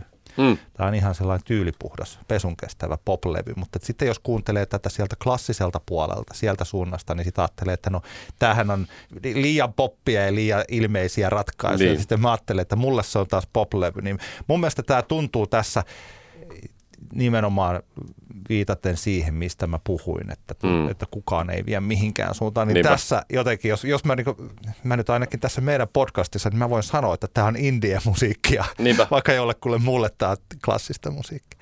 Niin jos mä ajattelen varsinkin se, että missä hän esi, missä Elia Lombardini esiintyy ja missä, kelle, mille yleisölle häntä markkinoidaan, niin ehkä siinäkin mielessä se tukee tätä mun näkökulmaa. Niin tota, tämä on sillä lailla, Elia Lombardini on sellainen artisti, että tällaista nyt just tuntuu, että täällä India-puolella ei ole ollut. Niinpä. Tällaista, että jos näette, jos ei, parasta tosiaan tässä hänen artistiudessaan on se, missä on puhuttu, että siellä telakalla, että hän ei esittänyt tältä levyltä jonkun yhden biisin. Ja kaikki muut oli sellaisia, mitä hän oli säveltänyt pari viikkoa ennen juuri sitä kyseistä keikkaa varten. Ja se on mm. upeimpia keikkoja, mitä mä oon pitkään pitkään aikaan nähnyt. Kyllä. Ja tämä on tosi hieno, se on melodinen levy, se on sillä helppoa kuunneltavaa. Niinpä mutta samalla kun se kuitenkin on instrumentaali levy, niin se ei ole sen tyylinen. Että mä samaan aikaan ymmärrän, että tämän ohi kaikki nukkuivat. Tätä ei Joo. arvioitu Hesarissa, eikä mun mielestä ollut rumpassa tai soundissakaan edes Se on muuten tästä. hämmentävää, se niin. on outoa. Niin, mutta se, se kertoo siis sillä Vähän että, masentavaa. Ei kyllä, ja siis ja meille ihan, ihan, että minä kirjoitan soundin arvioita ja mm. meillä on mm. tämä podcasti, siis sillä että mäkin nyt, nyt sitten tässä vaiheessa nostan tämän levyn niin, niin. sillä mainitsen tämän levyn, mutta että sellaista se... Uusi Tampereen radio-ohjelmahan on toki soittanut Elia Lombardinia jo Noniin. alusta lähtien. No niin, eikö hyvä uusi Tampereen radio-ohjelma, hyvä, hyvät, eikö nimenomaan hyvät. Mitä biisiä soititte? Megafor- öö, Mega... Olemme varmaan parikin biisiä Joo, soitettu. Toi Megaforce on hyvä sellainen, niin kuin, Joo. vähän sen suuntaan. Mutta se on mahtava levy, kyllä, se, on, kyllä. se on mun vuoden 2022 paras kotimainen. Elia Lombardini esiintyi viime viikolla Hollannin Eurosonic-festivaalilla. Jotenkin musta tuntuu, että niputtaisin tässä Lombardinin ja DJ Sofan sillä tavalla, että siinä on kaksi niin kuin, kotimaista artistia, jotka, jo, joilla niin kuin, tavallaan, aina puhutaan tästä kansainväliset mitat täyttävä tai ei kuulosta suomalaista tai bla bla bla, mutta näiden kohdalla ehkä puhuisin enemmän siitä, että he ovat niin persoonallisia artisteja ö, omissa genreissään, että heille ei löydy niin kuin, verrokkeja – mm. suoranaisesti tavallaan semmoisia, että, että niin Lombardi, jokaista Lombardinia kohtaan ei ole 30 paremmin markkinoitua ruotsalais Elia Lombardinia, tätä, tätä juuri, tai DJ. Sofaa vastaan ei ole 40 paremmin markkinoitua niin kuin ruotsalaista DJ Sofaa, että, että pointtina se, että, että tota, että he, he ovat niin, niin kuin ainutlaatuisia artisteja, että, että jotenkin, jos mä olisin taiteilijan mesenaatti, jolla olisi miljoonia, niin mä antaisin Elialle ja Sofalle no niin, tehkää ja tehkää parhaanne maailman vallottamisen eteen, että toivottavasti hommat natsaa, että, että kyllä me jotenkin niin kuin tämmöisiä, tämmöisiä lisää. Ja totta kai, jos, jos Lombardinin albumilla olisi ollut isompi semmoinen impact niin kuin laajemmin, niin totta kai kun äsken puhuttiin, että ei ole oikein Suomessa tullut tänä vuonna semmoisia wow-efektin albumeja, niin, niin Lombardinihan levyhän on just semmoinen, että jos se olisi saanut enemmän huomiota, niin sehän olisi aiheuttanut varmaan aika monille silleen semmoista wow-efektiä. Joo, kyllä. Tai sitten jos hän olisi, että toivottavasti olisi tosi hienoa, että tuo Elia Lombardini esiintyisi vaikka sitten tota, nyt tällä, tänä vuonna festareilla, pienemmillä niin. festareilla tai täällä kotimaassa, että Niinpä. ihmiset oikeasti tajuaisi, minkälainen tämä artisti on. Koska kyllä, tota, kyllä. Hän, on, hän on kyllä mun mielestä poikkeuksellinen tekijä. Näin on. Mennään ulkomaisiin valintoihin. Mun vuoden ulkomainen biisi on ei kovinkaan yllättävä valinta Beyoncéin Break My Soul, joka oli ainakin tällainen niin DJ-näkökulmasta vuoden aika heittämällä niin kuin isoin biisi, ainakin niissä ympyröissä, missä itse levyjä soitan öö, ja täysin, täysin aiheesta. Jotenkin tuntuu, että semmoinen täydellinen post, post-pandemia anthem semmoisessa vapautuneessa juhlimishengessään ja sitten toisaalta semmoisessa, että mikä biisi niin tuntuu, että se sanoma on se, että en enää, en enää kuuntele, mitä muut, muut, muut yrittää mun käskeä tekevän, vaan mä tota, minä teen niin kuin haluan ja sitten ehkä, ehkä se välittyisi jotenkin niissä hetkissä, kun vaikka liikeikalla tätä biisiä soittu, kuinka, kuinka niin kuin ihmiset niin kuin onnellisena tanssi tätä kappaletta liittyen juuri ehkä siihen, että että tuli aika vahva semmoinen momentum siinä niin kuin keväällä, kun pandemia alkoi oikeasti taittumaan ja ihmiset pääsi ulos ja ihmiset oikeasti halusi pitää hauskaa. Tämä oli just täydellinen, täydellinen antemi siihen hetkeen ja, ja upeasti tuotettu lähes täydellinen tanssikappale. Minun vuoden 2022 paras biisi kertoo ehkä juuri siitä, että vaikka tuossa kritisoi sitä sellaista, että ollaan turvallisissa paikoissa, niin sitten mä kyllä itse olen viettänyt aika pitkälti siellä turvallisen musiikin kuuntelussa omaa aikani mm. myös. Ja Animal Collectiven Time Skiffs levy, niin tota, se on ollut mulla nyt sitten se kuunnelluimpia levyjä. Ja sitten tämä Strung with Everything on vuoden 2022 biisi. Se ilmestyi ihan silloin tammikuussa. Mun piti tosiaan, piti tsekkailla, että ei kai ole ilmestynyt niin mm.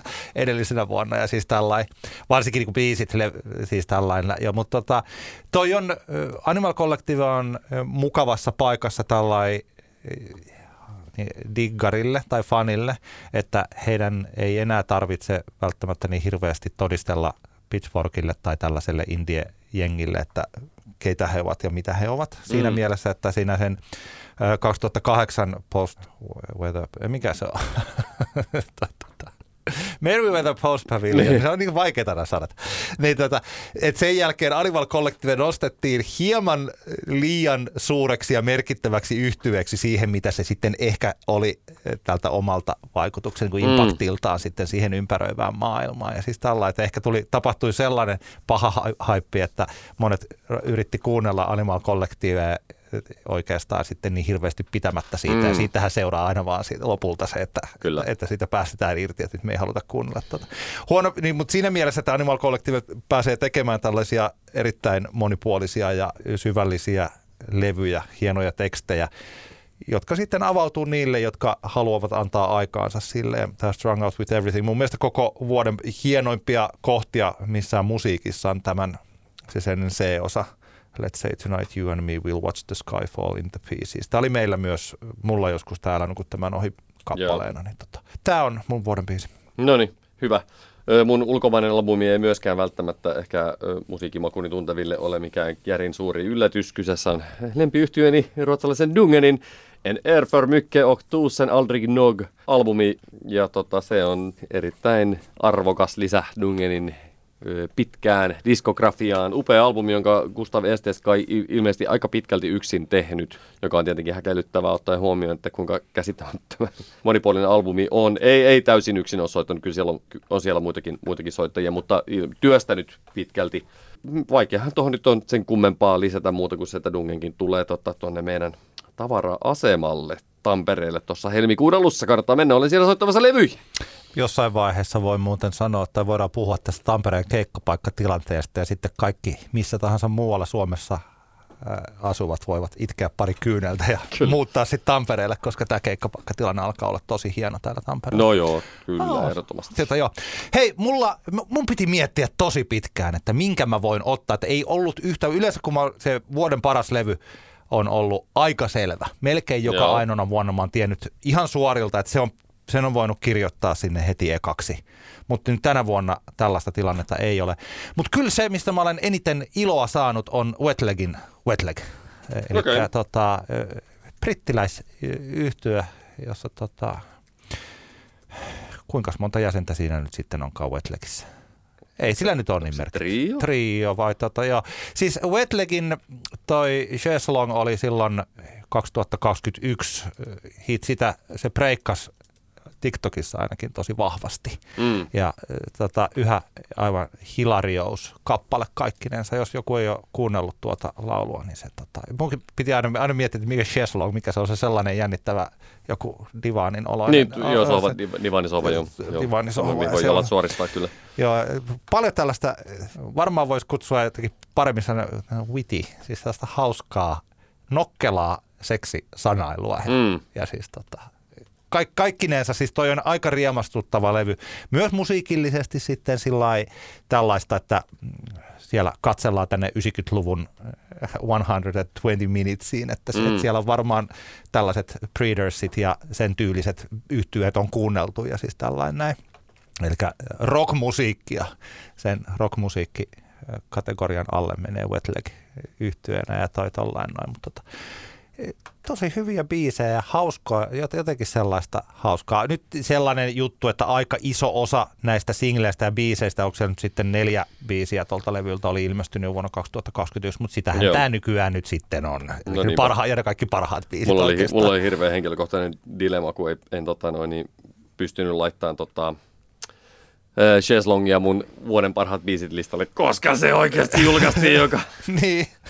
2021. Kyllä, kyllä, mutta Hirveä dilemma. Se olisi saattanut olla mulla tuolla, mutta, tota, mutta mä käänsin se sillä koska mä olisin voinut hyvin laittaa sen parhaaksi biisiksi ja sitten taas niin, Animal niin. Collectiven levy mun parhaaksi levykseni. Mutta, kyllä hyvä levy, hyvä bändi ja hienoa. yhä mä mietin, että missä siis, että voi, että tässä tulla tällaista Suomesta, jotain vastaavanlaista. Me puhuttiin, tässä on jo pari-kolme vuotta ulkomailla ollut tällaista hienoa, vähän tällaista fuck you-asenne nuorten mm. ihmisten tekemää rockmusiikkia. Yleensä muita kuin valkoihoisia miehiä, jotka tekevät niin, sitä. Niin tota, paljon, on, paljon kaikkia niin sellaisia. Suomesta ei tunnu tällä hetkellä oikein, oikein irtoavan. Toisaalta kyllä meillä on vaikkapa Pehmoaino tai että meillä on sitten toisenlaista, tota, jotka ovat omalla tavallaan ihan yhtä itsevarmoja ja siis tota, samalla tavalla siis se asenne tulee, keinot vaan on toiset, mutta että ihan samalla kyllä. tavalla siellä niin ollaan, ollaan kyllä hyvin tekemässä jotakin uutta. Yes. Tässäpä nämä oli. Hei siis, nyt meillä alkaa kyllä loppua aika. Mutta mä haluan ainakin sanoa mutta, mun älä Mutta ne, ne vielä, otetaan ne vielä. No niin. Joo. Joo, tämmöiseen seesteiseen lopputalveen sopii loistavasti musiikiksi Ruchi Sakamoton uusin albumi 12, joka juuri julkaistiin. Ja Sakamoto, joillekin saattaa olla tuttu, vaikutti pitkään japanilaisessa kokeellisen diskon yhtyeessä Yellow Magic Orchestrassa ja sitten ansioitunut tämmöisen, niin kuin, mikä nykyklassinen on varmaan oikea termi, kaikenlaista jännittävää julkaissut ja nyt on sitten Sakamotolle todettiin kurkkusyöpä 2014 ja nyt on, on todennäköistä, että hän ei välttämättä vuoden vaihdetta 2023-2024 tule näkemään, vaan on, on elinjään ennuste on, on aika, aika synkkä sillä tavalla ja nyt hänen uusin albuminsa 12 ehkä peilailee tätä. Kyseessä on hyvin tämmöinen niin päiväkirjamainen albumikokonaisuus, yksin pianolla soitettua tai, tai sitten tota, no niin, syntetisaattorilla soitettuja biisejä, jotka on nimetty selkeästi niin kuin päivämäärän mukaan. Tämmöisiä niin kuin päivä, päiväkirjamerkintöjä pitkälti ja, ja se tota, e, hyvin kaunista, hyvin kaunista ehkä se sitten nykyklassinen on se oikea termi. E, älkää peliästykö, vaan ottakaa kuunteluun ja koittakaa nauttia. Ei ole mitenkään vaikeaa musaa, vaan kauniita melodioita – ja vahvaa tunnelmaa. Tota, hieno pieni yksityiskohta on se, että näissä pianobiiseissä tässä albumilla, joka ehkä alleviivaa tätä aika synkkää teemaa ehkä tässä näin, on se, että hänelle jo, siellä on jätetty tilamikki niin sanotusti aika kovalle ja ö, Sakamoton hengitys kuuluu hyvin vahvana näissä piano, pianobiiseissä, joka on aika, aika hurja efekti tulee, kun miettii sitä, että nämä on päiväkirjamerkintöjä ihmiseltä, joka tietää kuolevansa hyvin pian. Onpa muuten hurja. Joo. Toi on mielenkiintoinen siis, joo, joo, joo, joo, joo. Huikeeta. Mun Älä nuku tämän ohi biisini on pakko se on ottaa tähän, kun se kertaa hyvä biisi. Siis Pehmo Ainon Sisko älä pelkää, joka ilmestyi perjantaina, nyt kun me tehdään tätä tässä niin kuin viime perjantaina. Ja äh, tässä kohtaa voi sanoa, että radiosoitosta että Yle on soittanut sitä neljä kertaa ja toivottavasti vielä paljon enemmän. Tämä on sellainen biisi, että kun mä kuulin tänne ekaa kertaa Sidewaysissa viime kesäkuussa, koska tietysti keikalla. Ja mä silloin heti, mä kirjoitin silloin omaan puhelin muistioon, että sisko älä pelkää yhtä suuri kuin hitti. Ja tämä on selkeästi se popein, selkeästi hitein biisi, mitä tähän mennessä Pehmoainolta on julkaistu. Erittäin tällainen, siis ei minulle, koska olen ugeli, mutta ehkä harvaa tällaisille parikymppisille. Voi kuvitella, että tämä aika samaistuttava kappale siis pari, kertoo siis tällaisesta, missä bestikset kasvaa erilleen. Tai pelottaa, että ollaanko me kasvattu erilleen. Mm. Et tota, Pehmo Ainon kyky tulkita näitä omia sanojaan uskottavasti on mielestäni ihan poikkeuksellinen. Joo. Siis se on jännittävä juttu, että miten se, on, miten se tulee, että kun keskiverto, tosi hyvä suomalainen laulaja esittää jonkun kappaleen, ajattelee, että tossa se nyt laulaa noita sanoja – ja sitten kun Pehmoaino esittää niitä, niin tuntuu siltä, että tämä on nyt ihan sataprosenttisen varmasti totta ja tapahtunut hänelle. Hän mm. laulaa ihan täysin itsestään ja on, että tämä on että hän ei nyt pelleile tämän asian kanssa, että hän vaan kokeilisi tällaista. Ja se on ihan eri asia, että onko se näin vai eikö se ole. Mutta eh, haluan takaisin mun perhoset tuntuu siltä, että hän on oikeasti menettänyt sen jonkun mm. tällaisen rakkauden ja siis sen, sen tyylisen. Ja tämä tuntuu nyt oikeasti siltä, että hänellä on ollut bestis. Ja nyt se bestis sanoo, että hän on muuttunut. Mm. Että Pehmaino on muuttunut ja siis tällainen näin, että tota, pelottaa myöntää se, että me tullaan vielä kasvamaan erilleen. Siis kun pelkää, tämä on tosi upea kappale. Tota, katsotaan, toivottavasti tästä tulee hitti. Ei vaan sen takia, että sitten mä pääsen sanomaan. Kyllä joo, mutta kaunis, kaunis biisi oli kyllä ehdottomasti. ehdottomasti. Mutta pitää, pidän kyllä tätäkin. Mun mielestä oli jotenkin, tämä on hauska tämmöinen vähän niin kuin ajanmukainen tota, Olivia Rodrigo henkinen toteutuskin myös tässä tavalla, että oli vähän, on vähän skebaa ja sitten vähän no. niin kuin oikeaa rumpua, tai ainakin rumpua, joka kuulostaa oikealta rummulta, että, että, tota, että tota noin niin, ihan silleen niin kuin trendien mukaista tuotantoakin siinä. Niin, niin, niin, tota, Pehmoainollahan on siis livenä, hän, hänellä kyllä, on kyllä. kato se. Joo, joo, joo. joo. Mutta kyllä mä niin kuin pidän outona sitäkin, että jos, tää, jos toikaan nyt musta niin kuin pitäisi soida radiossa. No, on se nyt soinut siellä yläksellä, katsotaan nyt. Niin mitä neljä kertaa. Hei. Ei, mutta se vasta ilme, se on siis Aa, niin, niin, niin, joka, niin, jokaisena päivänä kerran. Joo, joo, joo. ei se nyt ihan suoraan hienoa musiikkia ja hienoa olla takaisin ja nyt me lopetetaan tältä erää ja sitten me palataan seuraavalla kerralla takaisin. Kyllä, just näin. Kiitos paljon kun kuuntelitte. Menkää tsekkaan Antti kertaa Antti, älä nuku näiden ohi Spotify playlist, sinne lisäilin tässä nämä biisit, mitä nosteltiin. Niin tota, siellä on paljon muutakin hyviä biisejä ja tota, jatketaan tästä eteenpäin. DMiin saa slaidailla taas, jos on jotain ideoita, mistä haluatte meidän puhuvan. Kyllä. Heippa! Hei hei, moi! Antti kertaa Antti. Kaksinkertainen katsaus pop-musiikkiin.